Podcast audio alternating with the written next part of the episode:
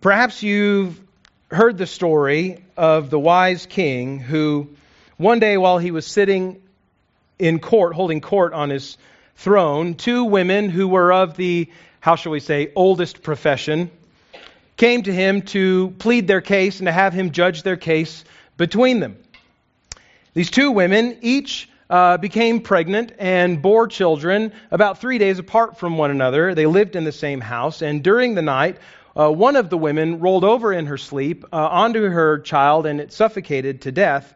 She, in the middle of the night, then switched the babies, took the living child for herself, and placed the dead baby at the side of the other woman. And so, shortly after that, the two women, the one who felt defrauded, who felt that her baby was stolen from her, went to the king to plead their case. And the one woman bringing the case said, Here's what happened. We each had babies three days apart. In the night, she suffocated one accidentally, swapped our babies, and now I know that she has stolen my son and given to me the dead son.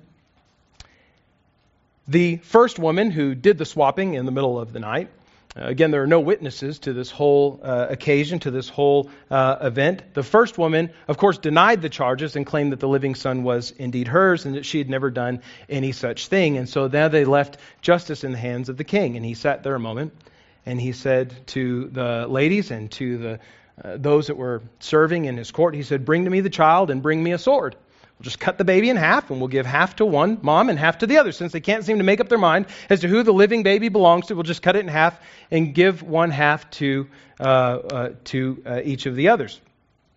At that moment, uh, the woman who was the defrauding party, the one who switched the babies in the night, said, That's fine with me. I'll take half a baby, as though that's an option.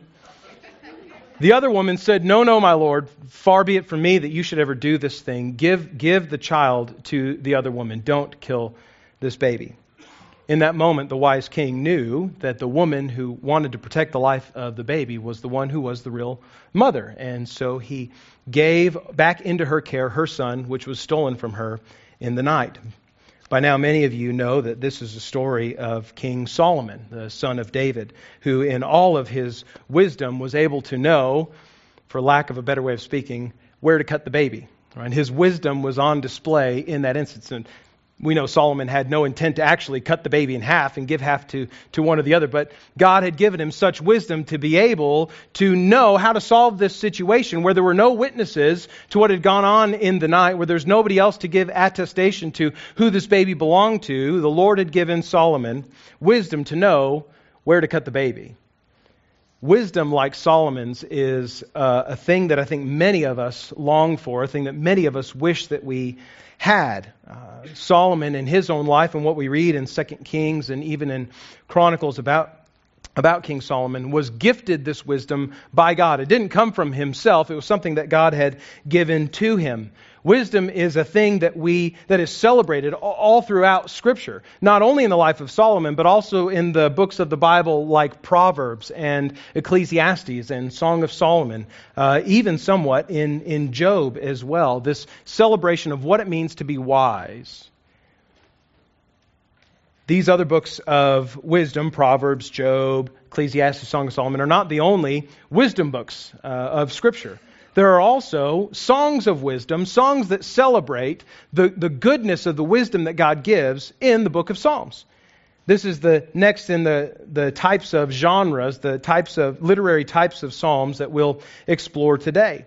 The wisdom psalms poetically present uh, very often a contrast in ways of living foolish versus wise, a, a, foolish way of living versus a wise way uh, of living. Uh, the Psalms of wisdom, these songs of wisdom, celebrate the wisdom that God gives uh, and, and lead us to uh, become wiser even still. As we as Christians read these Old Testament songs, of wisdom, we ought to read them and, and read, from, uh, uh, read from them, seeking to continue to return to the wisdom, the fear, the word of the Lord uh, as a source of all true wisdom, which leads us into salvation and to godly living. Psalm 19, as we'll discover here in a moment, points us to this book, the Word of God, as the source of all true wisdom. Now, as you're reading through the Psalms and you're wanting to, because after the chapter, the Psalm chapter or whatever, there isn't like a, a, descriptor of what kind of psalm it is all the time. Most of the time, there is not.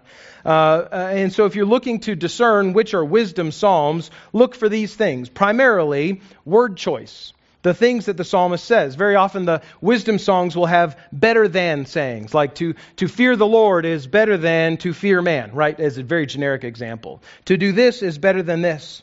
Uh, often the wisdom psalms will, or wisdom songs will have alphabetical structuring, like acrostics, like we've seen before in Psalm 34. Psalm 119 is another example of this, where every stanza begins with uh, the, uh, a successive letter of the Hebrew alphabet. Also, in the wisdom songs, there's constant admonition, or we could say encouragement, to be wise, to, to uh, gain wisdom, to uh, walk in the wisdom of the Lord. Wisdom songs have various different themes, like the way of the righteous versus the way of the wicked. That's a theme that comes up very often. There's a contrast of wisdom and folly. So, not just how people live, but what is wise and what is foolish. Often, the wisdom songs will give practical advice for living. These are good things to do. Walk this way. Don't do these things. Uh, be around these people. Don't hang out with those people. And then finally, the wisdom songs uh, frequently highlight the fear of the Lord. As we know from Proverbs uh, 1, verse 7, I believe that uh, the uh, Solomon says in all of his wisdom that the fear of the Lord is the beginning of all wisdom, and so of course we should expect to see the fear of the Lord as a theme in these wisdom songs. Now, I've placed in your worship guide, you'll see at the bottom of the page, just on the inside, several other wisdom psalms for you to read this week as you continue to uh, study and just work your way through this genre. They are Psalms 1, uh, 19, which we'll look at today, 32, Interestingly, 34, which we looked at as a psalm of thanksgiving several weeks ago, but Psalm 34 has kind of a wisdom section in it. Psalm 37, 49, 73, 112, the longest of all the Psalms, 119, and Psalm 128. I encourage you to, to go to those Psalms this week and read them uh, and, and gain wisdom as you celebrate the wisdom that the Lord gives in His Word. And now let's turn our attention to Psalm 19, the wisdom song that we um, that is the focus of our time this morning. Uh, as you are comfortably able, would you stand with me as we read uh, God's word and honor Him by it? to the choir master, a psalm of David. The psalmist writes, The heavens declare the glory of God, and the sky above proclaims his handiwork. Day to day pours out speech, and night to night reveals knowledge. There is no speech, nor are there words, whose voice is not heard. Their voice goes out through all the earth, and their words to the ends of the world. In them he has set a tent for the sun, which comes out like a bridegroom leaving his chamber, and like a strong man runs its course with joy. Its rising is from the end of the heavens, and its circuit to the end of them, and there is nothing hidden from its heat. The law of the Lord is perfect, reviving the soul. The testimony of the Lord is sure making wise the simple. The precepts of the Lord are right, rejoicing the heart. The commandment of the Lord is pure, enlightening the eyes. The fear of the Lord is clean, enduring forever. The rules of the Lord are true and righteous altogether. More to be desired are they than gold, even much fine gold, sweeter also than honey, and drippings of the honeycomb. Moreover, by them is your servant warned. In keeping them there is great reward. Who can discern his errors? Declare me innocent from hidden faults. Keep back your servant also from presumptuous sins. Let them not have dominion over me. Then I shall be blameless and innocent of great transgression. Let the words of, the, of my mouth and the meditation of my heart be acceptable in your sight, O Lord, my rock and my Redeemer. Father, now that is our prayer. May the words of my mouth and the meditations of all our hearts be acceptable and pleasing in our sight. You, our Lord, our rock and Redeemer. Amen. Be seated. I love Psalm 19, and I am fighting everything within me to keep from preaching six hours on this psalm today. It's awesome. I would, I would love to, but I won't. Uh, some of us have lunch plans. I know that, and um, and we can't keep the AC on forever. Psalm 19 points us to at least two kinds of wisdom and a way to walk in wisdom. Two sources of wisdom and a way to live wisely. The psalmist in verses 1 through 6 first points us to the wisdom of creation, celebrating the wisdom that creation communicates to us. We see in these first six verses that the wisdom of creation, of the created world, of the cosmos, is loud, but it is limited. The wisdom that the created world speaks to us is very loud, but it is limited. It's, it's, it's stunted. It's hindered. These first verses speak in very poetic fashion about how the whole universe declares the glory of God. You see that first in verse 1. The heavens declare the glory of God, and the sky above proclaims his handiwork. The psalmist saying that the created world, especially the, the skies and the sun, as we see in the verses that follow, the created order is particularly glorious and awe inspiring. I said several weeks ago as we were looking at Psalm 148 and the uh, the hymn that is there that, that calls all of creation to praise the Lord. That I've, I've not yet met a person in my life that looks to the, to the night sky filled with stars or, or even just observes the sun passing through the sky during the day or the moon at night, who looks at the mountain vistas that we have here in Albuquerque or other places that just looks at the majesty of creation. I've never met a person that can look at that and just go, nah, it's all right, I guess, if that's your thing. The creation is glorious and awe inspiring, not because it has a glory of its own, but because it communicates, it reflects the glory of its creator. As long as man has been alive, the majesty of the created world has captured our attention. It's inspired exploration. It has driven us to study how it all works together and holds together. And so, here in these verses, the psalmist says that creation speaks loudly. It is pouring out speech, verse 2. Day to day pours out speech. Night to night reveals knowledge. Now, verse 3, I, I, have a little bit of an issue with the English Standard Version, which I normally preach from week to week, which translates verse 3 as saying, There is no speech, nor are there words, whose voice is not heard. I think the better translation is, There is no speech, nor are there words, their voice is not heard, which is the, the, the psalmist saying, The heavens speak, the, the sun declares the glory of God, but not with actual words right? The, the sun doesn't speak verbally to us as it's rising in the morning. It, it's not coming up over the sandias saying, God is so glorious. Aren't you glad that I'm here to show you God's glory? That would be kind of weird if the sun did that. The psalmist is saying it, the sun declares the glory of God, but not with actual, not with actual words, not verbally. In fact, the, the sun, the, the stars, and the night sky, the, the moon as it passes, the mountain vistas, everything that we see communicates the glory of God, not with words, but, but much louder, if that's possible. There is no corner of the globe, dear friends. There is no living person on this earth uh, out of the nearly seven and a half billion of us who has not been privy to the wisdom of the created world. Creation speaks loudly. Well, the wisdom of creation, though loud, is limited. Though we can look at the created world, look at the universe, look at the cosmos, and see the glory of God reflected there, there is only so much about God that we can see and can learn from creation. Creation speaks loudly, but it speaks in a limited fashion. By observing the created world, we can know that there is a God whose own glory must be greater even than the glory of the sun, which the psalmist speaks about, or the splendor of the night sky. Now, the sun and the sky and the mountain ranges can tell us that there is a God and that he is mighty, that he is divine, but they cannot tell us what he is like. They can tell us a little bit about a little bit about him, but they can't really tell us who he is. In fact, this, when the psalmist says the heavens declare the glory of God, he uses the most generic name for God that the Hebrew language will allow. It's the Hebrew word El. It's the most generic way of speaking about God in Hebrew. It's the, the, the same way that uh, the English word God is a very sort of generic word, isn't it? Right? We can talk about believing in God, but depending on who we're talking to, if we're talking to uh, maybe a Hindu or a Buddhist or a Sikh, our understanding, our conception of God may be completely different from one another, even though we're all using the same sort of generic word. The heavens can reveal to us the glory of God, but only in kind of a, a generic, sort of basic framework sort of way. What we're reading in these first six verses of Psalm 19 is a poetic summary of what theologians call natural or general revelation. Very simply, natural general revelation is this understanding, this teaching that the created world tells us that there is a God, but little else beside that. Right? The created world can tell us that there is a God, but cannot tell us much more beyond that. Romans chapter 1, verses 19 through 20, Paul says to the church at Rome, he says, What can be known about God is plain to them, plain to all people, because God has shown it to them.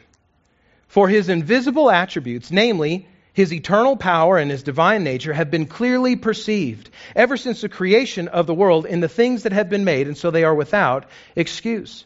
Paul echoing the sentiment of the psalmist in, in, Psalm 19, saying, The heavens declare the glory of God, that he is eternally powerful and that he is divine. He exists outside of the created realm. As its creator, he is not dependent upon it, but independent from it. He rules over it, he reigns over it, he made all of it, it exists at his pleasure, but that's all that nature can tell us about God. The wisdom of creation, friends, speaks loudly but it speaks in a limited way. And so, true wisdom then is in knowing that we need more than our senses to know God. True wisdom is found, is known, in knowing that we need more than what our eyes can see and our noses can smell and our ears can hear and our hands can touch. We need more than our, our physical sensations to know God. I recently uh, finished watching all seven seasons of Star Trek Next Generation on Netflix. Uh, it was a fun trip down memory lane for me when I was a kid and watching that. And one of my favorite characters on that show is Geordi LaForge, who's a lieutenant commander, and he is the chief engineer on the USS Enterprise. Now, Geordi was blind, born blind. Um, I almost said born blind from birth. That's that's a tautology, if ever. So Geordi was born blind from birth, and never could see anything. But because uh, uh, the, the events of Star Trek Next Generation take place some two or three hundred years in the future, uh, at that time, uh, scientists, doctors were able to create different sort of uh, uh, devices that would compensate or overcome for physical limitations. And so you'll remember from the show, Geordi LaForge, played by LeVar Burton of Reading Rainbow and Roots fame. Boy, that's a that's a span of a of a of a career in acting right there. Roots. Star Trek Next Generation Reading Rainbow. Anyway, Geordi LaForge, you'll remember, wore this visor over his eyes that looked kind of like a child's, uh, a, a, little girl's headband that they just pulled over his eyes and made him to wear. But his visor was connected to his visual cortex in his brain, and so the visor would take in all these different uh, uh, electromagnetic fields and, and other sorts of things in the world around, transmit it into a signal, and import that into his visual cortex so that he could see the world around him, so to speak. There are a couple of episodes where they actually show uh, what Geordi's vision looks like through his visor. And it doesn't look like what we see day to day. It's, it's different hues of purple and blue and red and, and orange, kind of like if you're looking like at an infrared heat signature kind of camera. But there are other things too that Geordi's brain is processing through the visor. He's able to see electromagnetic fields, which we can't see with our own eyes, and different kinds of particle emissions and other things going on. And so Geordi, through his visor, was able to see far more than the naked eye. And that way he became a, a valuable asset to the crew of the Starship Enterprise because he was able to see more than even human senses were, would allow him to see. So, also, friends, we need more than what our eyes will allow us to see to know who God is. We can know a lot uh, uh about the general framework, the general existence of who God is, that He is eternally powerful, that He is divine from nature. But we need, we need more than our physical eyes, more than our ears and, and other things to know God. We need spiritual added information. If only, if only we had such a spiritual visor that could reveal to us more about God. Good news, we do. Wisdom of, the wisdom of creation speaks loud, but it speaks in a limited way. There is another kind of wisdom that speaks just as loudly, but far more clearly, and that is the wisdom of God's Word. And it is to the wisdom of God's Word that the psalmist turns in verses uh, uh, 7 through 11 and kind of through the rest of the psalm. And here's where I want to spend about 14 hours preaching today. General revelation is what we can know about God in a general way from creation, his uh, eternal power, his divine nature. But special revelation or specific revelation, in contrast to general revelation, is the Christian doctrine that says God has revealed himself in personal and knowable terms to his creatures. That more than just creating things that reflect His glory, He has actually spoken intelligibly to us about Himself. Not by what He has created, but by His own spoken and written word. This word that we hold in our laps today. It's interesting how the psalmist moves from general revelation in speaking about God in generic terms, using that Hebrew word El to speak about God, to how much more specifically he speaks about God or refers to God in verses 7 through 9. Look in your Bibles with me. You'll see the fourth or fifth word of verse 7. The law of the Lord. That word Lord is there in all capital letters in uh, hopefully all of our translations, most of our translations. And this is done by translating committees who look at the original Hebrew and translate it into English. They, they put Lord in all caps like that to demonstrate to us that what we're seeing is the personal name of God that was revealed to Moses at the burning bush in Exodus chapter 3 when Moses said uh, uh, to God, Suppose I go to the people and they don't believe that you sent me, who shall I tell them that you are? And God said, I am that which I am. He, he gives his own personal name, and his personal name is communicated with four Hebrew consonants and, and never any, any vowel pointings in the, in the Hebrew text, which is quite interesting. But that, that personal name of God is what we know as, uh, or, or, can most closely pronounce as Yahweh, or, uh, uh, or the older version, Jehovah, which is kind of a Germanic uh, trans, uh, transliteration with uh, different vowel pointings. Jehovah, Yahweh. I am who I am, the personal name of God, now revealed to us and spoken to us as the psalmist um, points us to the wisdom of God's own word. So he moves from a generic concept of God or generic name of God in verses 1 through 6 and, and what we can know about God generically from creation to the specific personal name of God and what we can know about God from his word, the wisdom of God's word. Now, where the, the wisdom of creation is loud but limited, the wisdom of God's word is clear, it is complete, and it is transformative. If you had to take your pick between the two, I hope you would pick the latter. If you had to take your pick between what can I know about God from nature or from God's Word, I hope that you would pick God's Word. It's far more specific, it's far more clear, it's far more effective. And to speak about its clarity, its completeness, and its transformative power, the psalmist, in almost six parallel statements, uh, describes for us different aspects of God's word. He used so in these six statements in verses seven through nine, we get six nouns, that, that are sort of replacements for God's word. We get six adjectives that describe God's word. And we get six effects of God's word, six ways that God's word works on us as we listen to it and receive it. Look first uh, with me at the six nouns, if you will. You can kind of just run along the, the first few, uh, first couple words of verses seven through nine. You see them very quickly: law, testimony, precepts, commandment, fear, rules, I feel like I missed one, but I don't think I did.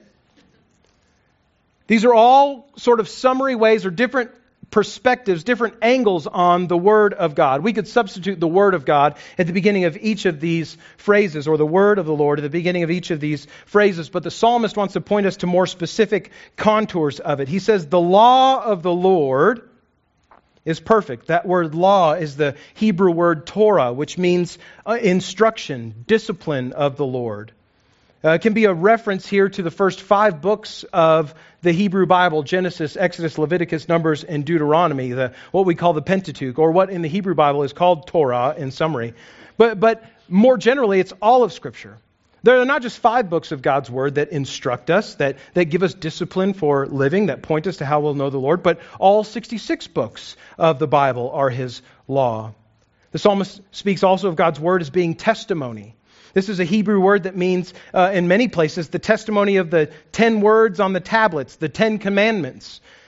Certainly, that is a testimony of God, of His faithfulness, of, of, of, his, of, the, of how He communicates the boundaries of His relationship with the people of Israel. But God's testimony is, is far more than just the Ten Commandments, it's all of the words that He has spoken. The psalmist speaks of God's word as being His precepts That word precepts means the rules that set limits on behavior or on, on people that are in relationship with God. Precepts are kind of like house rules that you might have in your home with your children. These are the things we do, and these are the things that we do not do. And so long as we are doing or not doing those things, we're in good relationship together in our home. So also, God gives precepts in His Word that give boundaries around our relationship with Him. The psalmist speaks of God's Word as His commandments. That word commandments are these imperatives, these commands that are given by Yahweh. Again, the, the tablets of the commandments of Exodus 20 could be in view here, but certainly, again, not only those. The only, God does not only give us commandments, uh, uh, give us imperatives by which to live and which to follow and obey in Exodus 20, but all through Scripture. Then, fifth, in uh, the first part of verse 9, the psalmist does an interesting thing. He moves from the word of the Lord to, to one of the effects of the word of the Lord. Instead of saying the word of the Lord is something, he says the fear of the Lord is clean. Now, the fear of the Lord, we know, is not that sense of being terrified that he's going to do something wicked and evil and destroy us. But the, that word fear of the Lord is most often understood as that reverent and worshipful knowledge of God. The effect of God's word here in verse 9 is substituted for the word of God itself. The scriptures, as we read them, as we embrace them, as we let them flood over us, lead us to the informed, the intelligible, the intentional, and reverent worship of God. The more we read this, the more we know of the God that this communicates to us, the more we fear him, the more we revere him, the more we want to worship him for all that he is and does. Then, sixth and finally, among the nouns, the psalmist says the rules. The rules of the Lord, in verse 9, are true. That word rules comes from a fun Hebrew word uh, to say called, uh, the Hebrew word is mishpatim. Everybody say that aloud with me. Mishpatim. And uh, now wipe the spit of your neighbor off the back of your net. The rules of Yahweh are his judgments. It's a better way to translate it, his judgments. The, the word mishpat, which is the singular form of, of that Hebrew word uh, for rules or for judgments, that word itself could literally be translated that which comes from a judge. The rules of God are not arbitrary rules that are set out by him, but these are standards and directives of conduct that are based upon his own eternal and perfect sense of what is just, of what is right. There is a moral and ethical implication to the, the rules that God gives, to his judgments. So God's word can be spoken of in at least six different ways, and there are more, but the psalmist is good to not give us an exhaustive list. Law, testimony, precepts, commandments, fear of the Lord, rules, and then he gives us six adjectives of what the word, the word of the Lord is like. He says first in verse 7, the word of the Lord is perfect, meaning complete. It's sound, lacking in nothing. It is morally blameless. In the second part of verse 7, the word of the Lord is sure. In the sense that, that his word is verified, it is confirmed by his own finger and the witness of the people. His word, we're told in verse 8, is right. It's a word that means straight, it means level.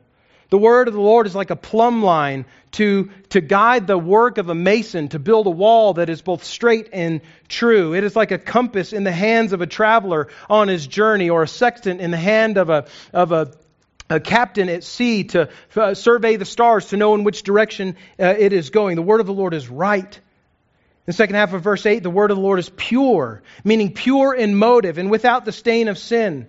Elsewhere, this word is translated radiant implying that it sheds light on the world. In verse 9, we learn that the fear of the Lord, which comes from the word of the Lord, is clean.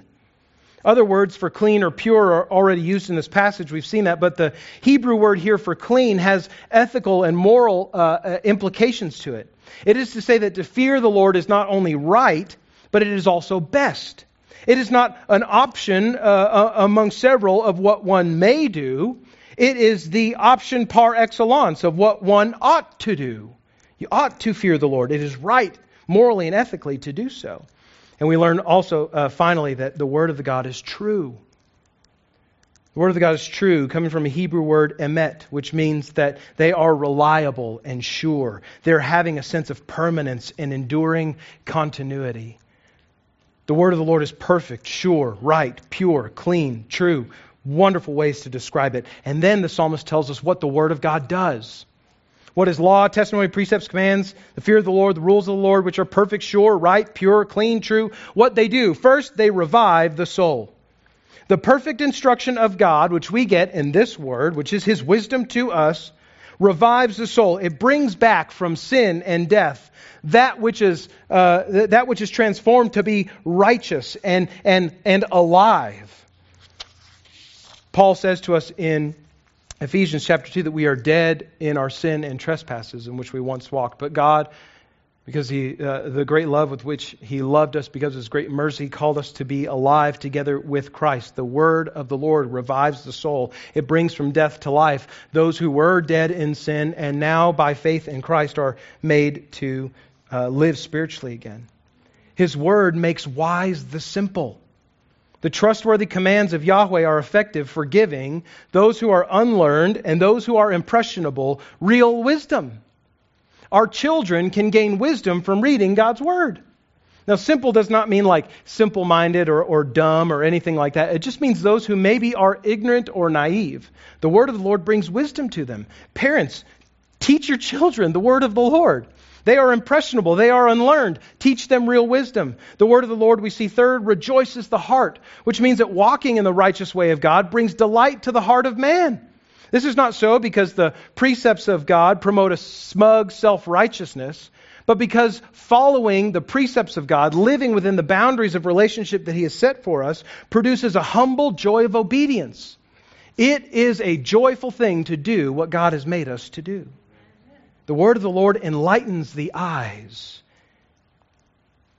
The word of the Lord gives understanding in the way that the psalmist describes it. It brings refreshing. Psalm 119, verse 130 says, The unfolding of your words gives light. It imparts understanding to the simple. The word of the Lord opens our eyes to see and to understand the world around us as it really is. Not as our sinful hearts and minds might, might like to convince us that it is, but uh, the word of the Lord shows us the world for how it truly is.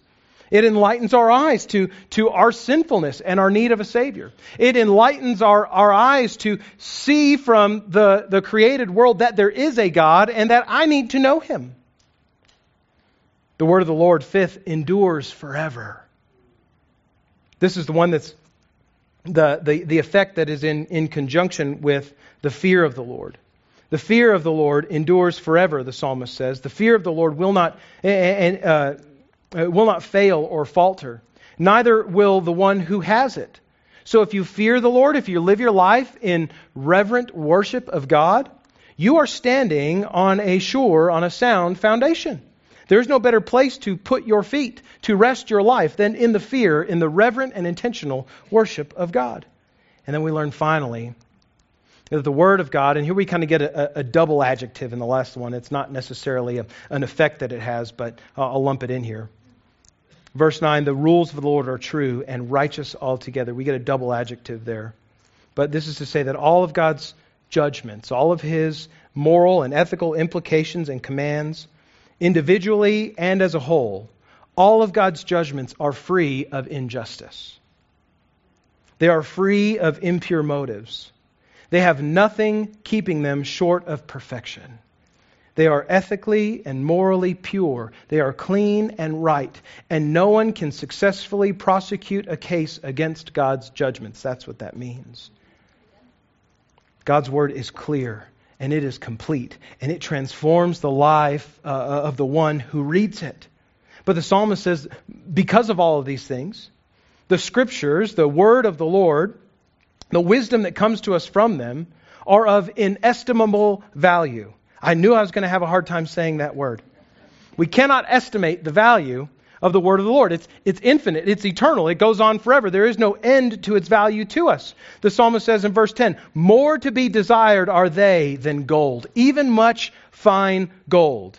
Even today, uh, thousands of years after the psalmist wrote this, we still value gold, do we not? Most of us have, uh, who are married, have gold uh, wedding rings. I don't. Mine's tungsten because I break things. Right? But, but we have gold necklaces, gold jewelry. Gold is still valuable. The Word of God is more valuable than gold, even much fine gold, even gold that has been refined to its pure state. And it's also sweeter than honey and drippings of the honeycomb. The word of the Lord, which is clear and complete and transforms the soul, is of inestimable value. There is nothing more desirable in the world than this word. I want to say that again because I don't know that it sunk in on all of us. There is nothing more valuable in all the world than this word. Church, do you believe it? Christian, do you know it? I mean, because that is what Scripture is saying to us.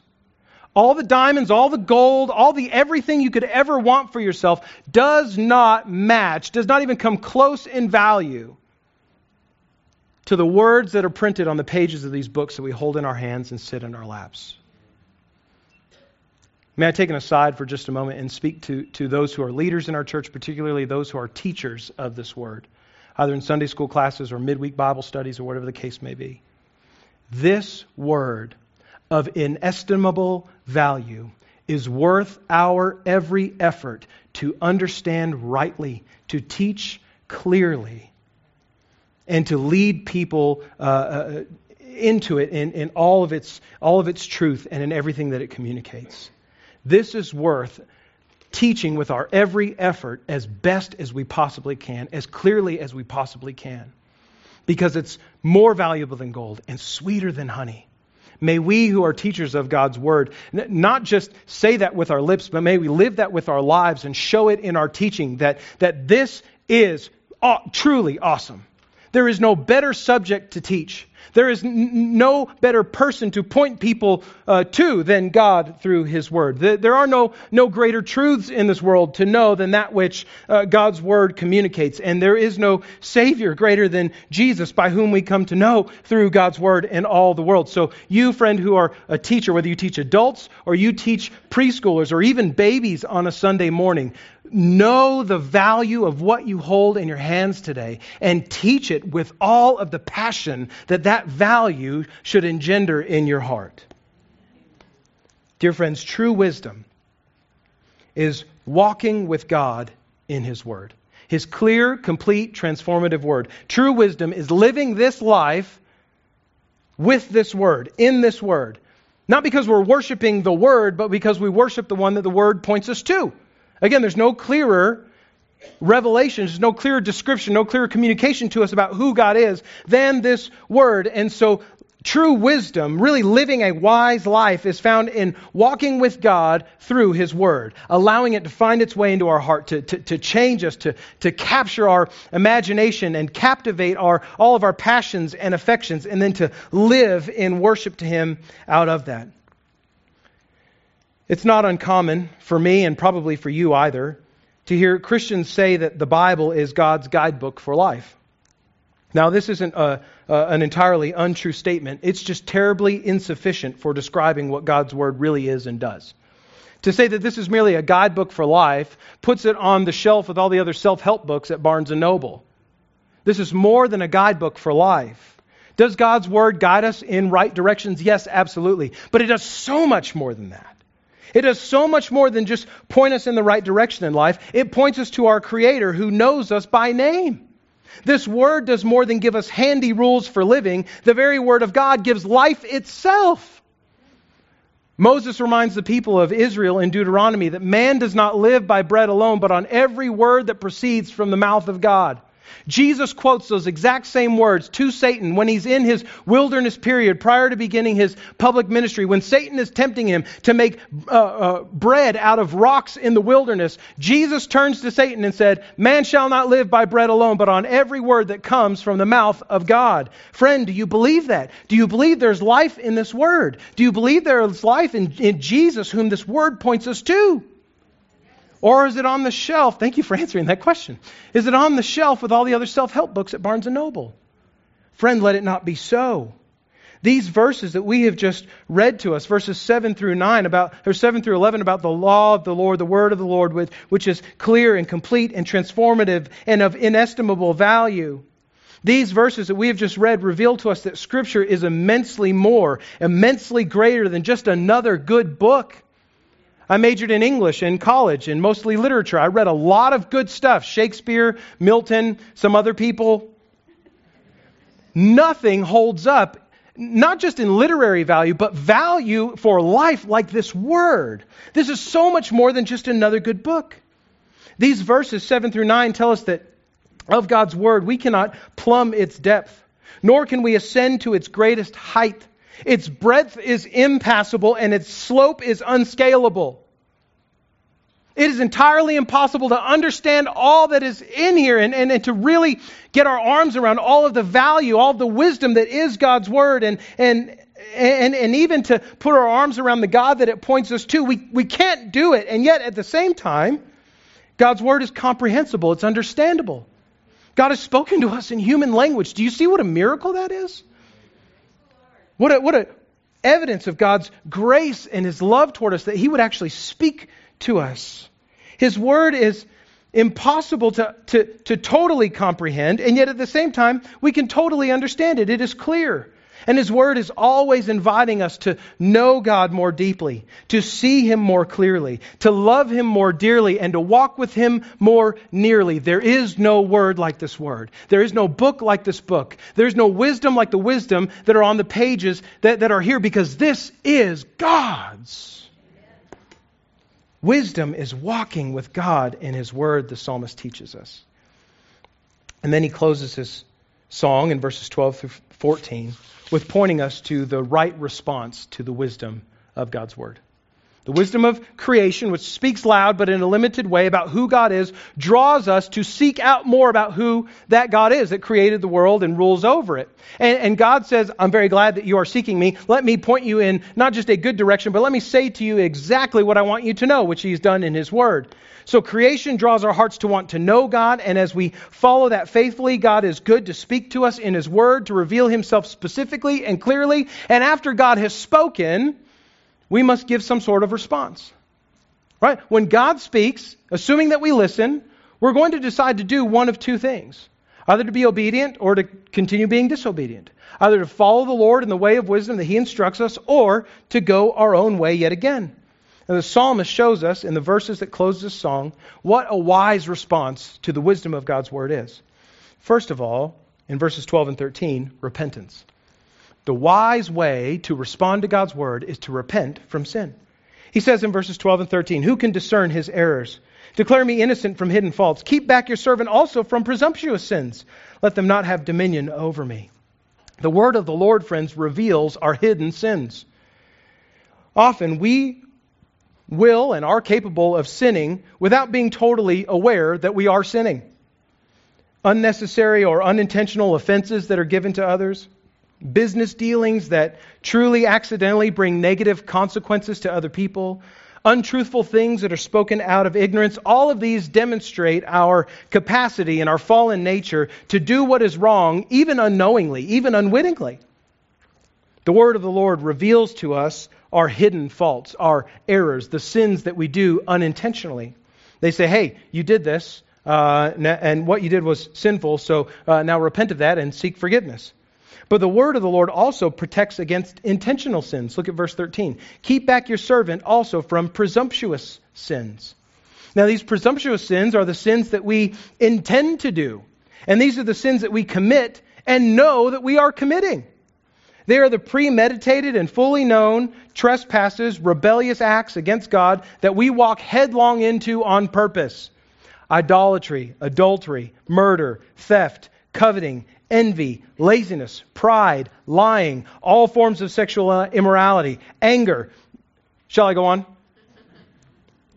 These are all these presumptuous sins that we commit and know we are committing, that we commit and intend to commit.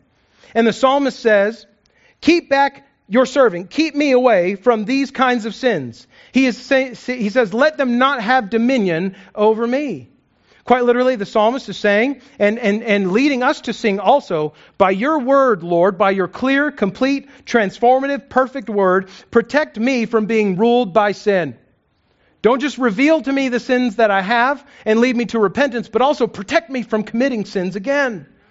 The right response to the wisdom of the Lord is to repent in being taught what is sinful to respond in repentance, to turn from sin and selfishness and living life on our own terms, to then turn to God and to live in obedience to Him, trusting His grace to us in Jesus Christ, His Son, who died for our sins, and walking, living in obedience to Jesus.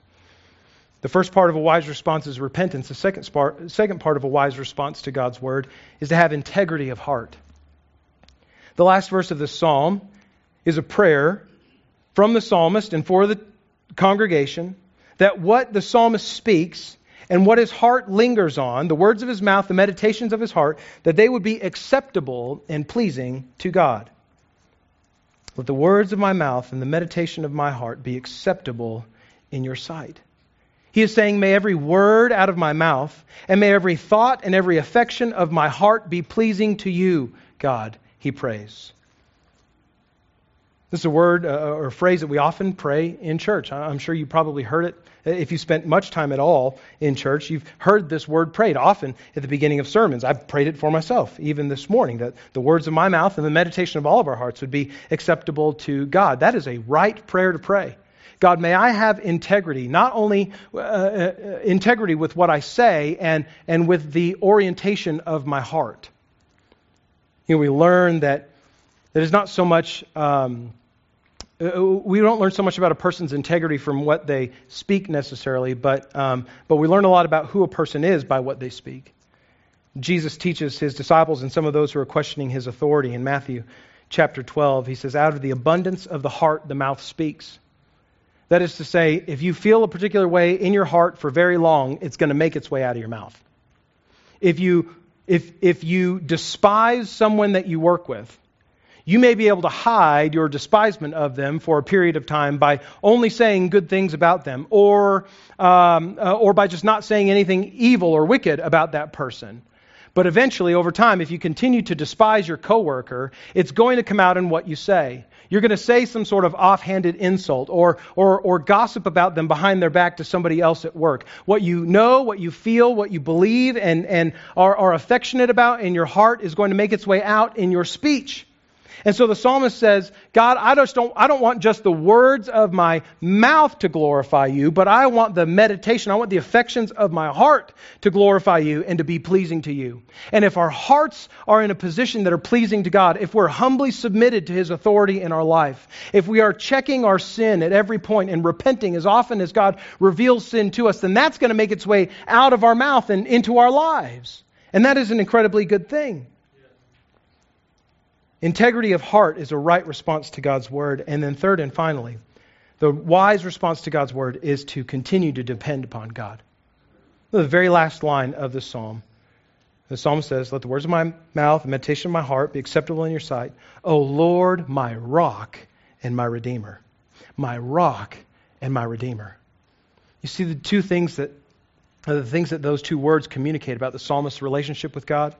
You're my rock right? You're my refuge, you're my fortress, you're the, you're the footing for, for my life, you're the sure foundation for all of my hope and faith and all of my living. You're my rock, God, and you're my redeemer.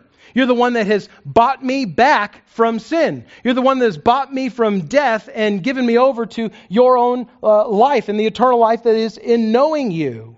The right response of one who listens to, the wise response of one who listens to the wisdom of God's word, is to live a life not just of repentance and of integrity of heart, but with dependence upon God as our rock and our Redeemer. The Word of God is not only good, dear friends, to reveal the real depth of our sinfulness and our need for a Savior, but also to point us to the one who can redeem us from our sin. The psalmist knows who that is it's the Lord.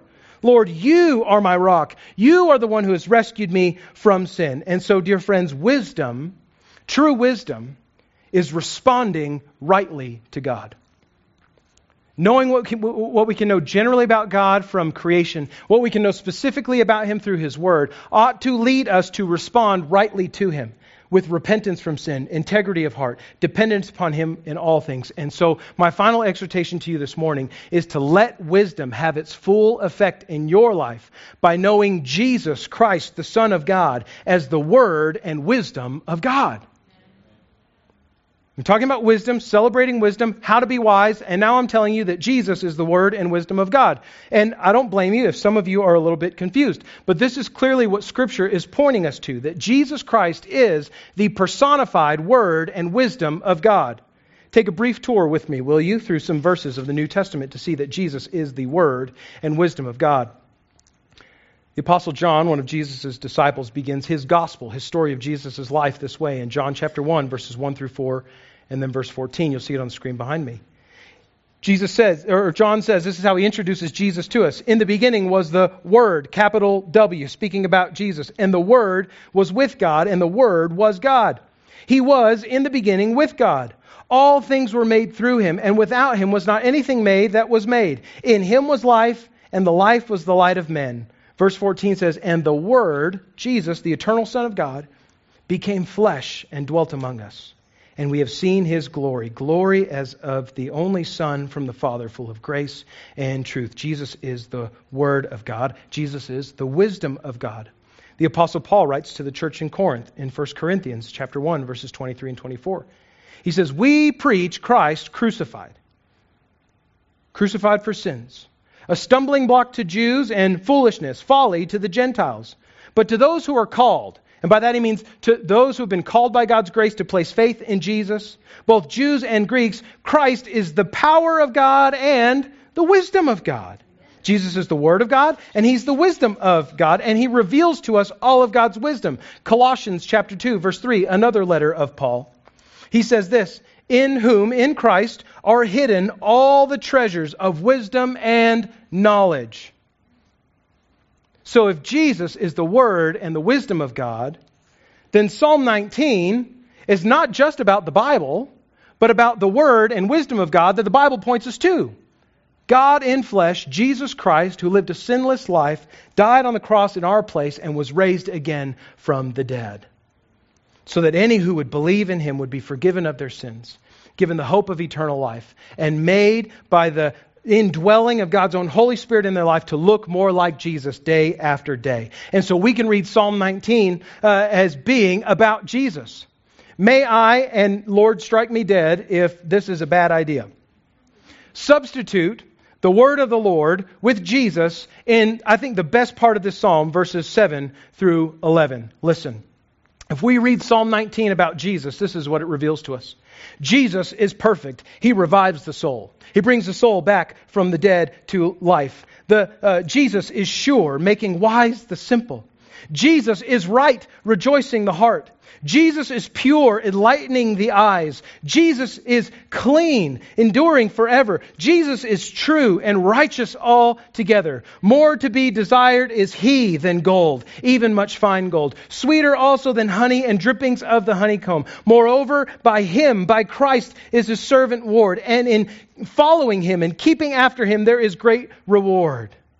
Dear friends, there is no book like this book. There's no wisdom like this wisdom, and there's no Jesus like the Jesus that it points us to the Word and the wisdom of God.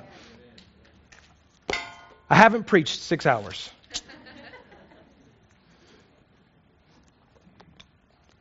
But man, I want to. Listen, this word is. I hope that today I am showing and demonstrating to you all of the, the passion and, and, and, and value and, and all the other words that aren't coming to mind right now that I, that I hold for this word. There is no better thing that I can give my life to in ministry than to teaching this word to you, pointing you to Jesus, to follow him more faithfully each and every week. I love what you have called me to do. I love the call that God has placed on my life because it's his wisdom, his word that I get to point us to every single week. It's his wisdom and his word that I get to bathe in all week long to teach you with, I hope, passion and exuberance on Sunday mornings. And I pray, dear friend, that a little bit, just a little bit, of the love that I have for Christ through God's Word will rub off on us. Just a little bit. That we would all come to know and love Jesus, the Word and wisdom of God, in the way that His Word points us to Him. Let us be wise. Let us respond in repentance of sin to, to Jesus today. Let us seek his help to have integrity of heart. And may we depend upon him more and more each and every day until we meet him in glory. Let's pray.